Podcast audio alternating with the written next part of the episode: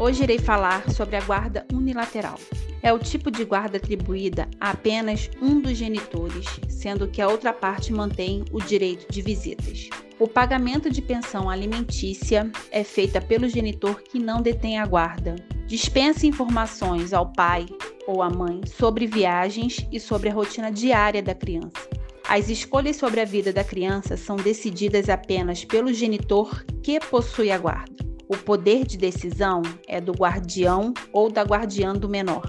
Mudança de domicílio facilitada quando o pai ou mãe é ausente e não participativo. A guarda unilateral só será aplicada com uma exceção, ou seja, quando um dos genitores não quer exercer a guarda ou não detém condições psicossociais evidentemente comprovadas e que podem vir a prejudicar o desenvolvimento do menor. Até a próxima!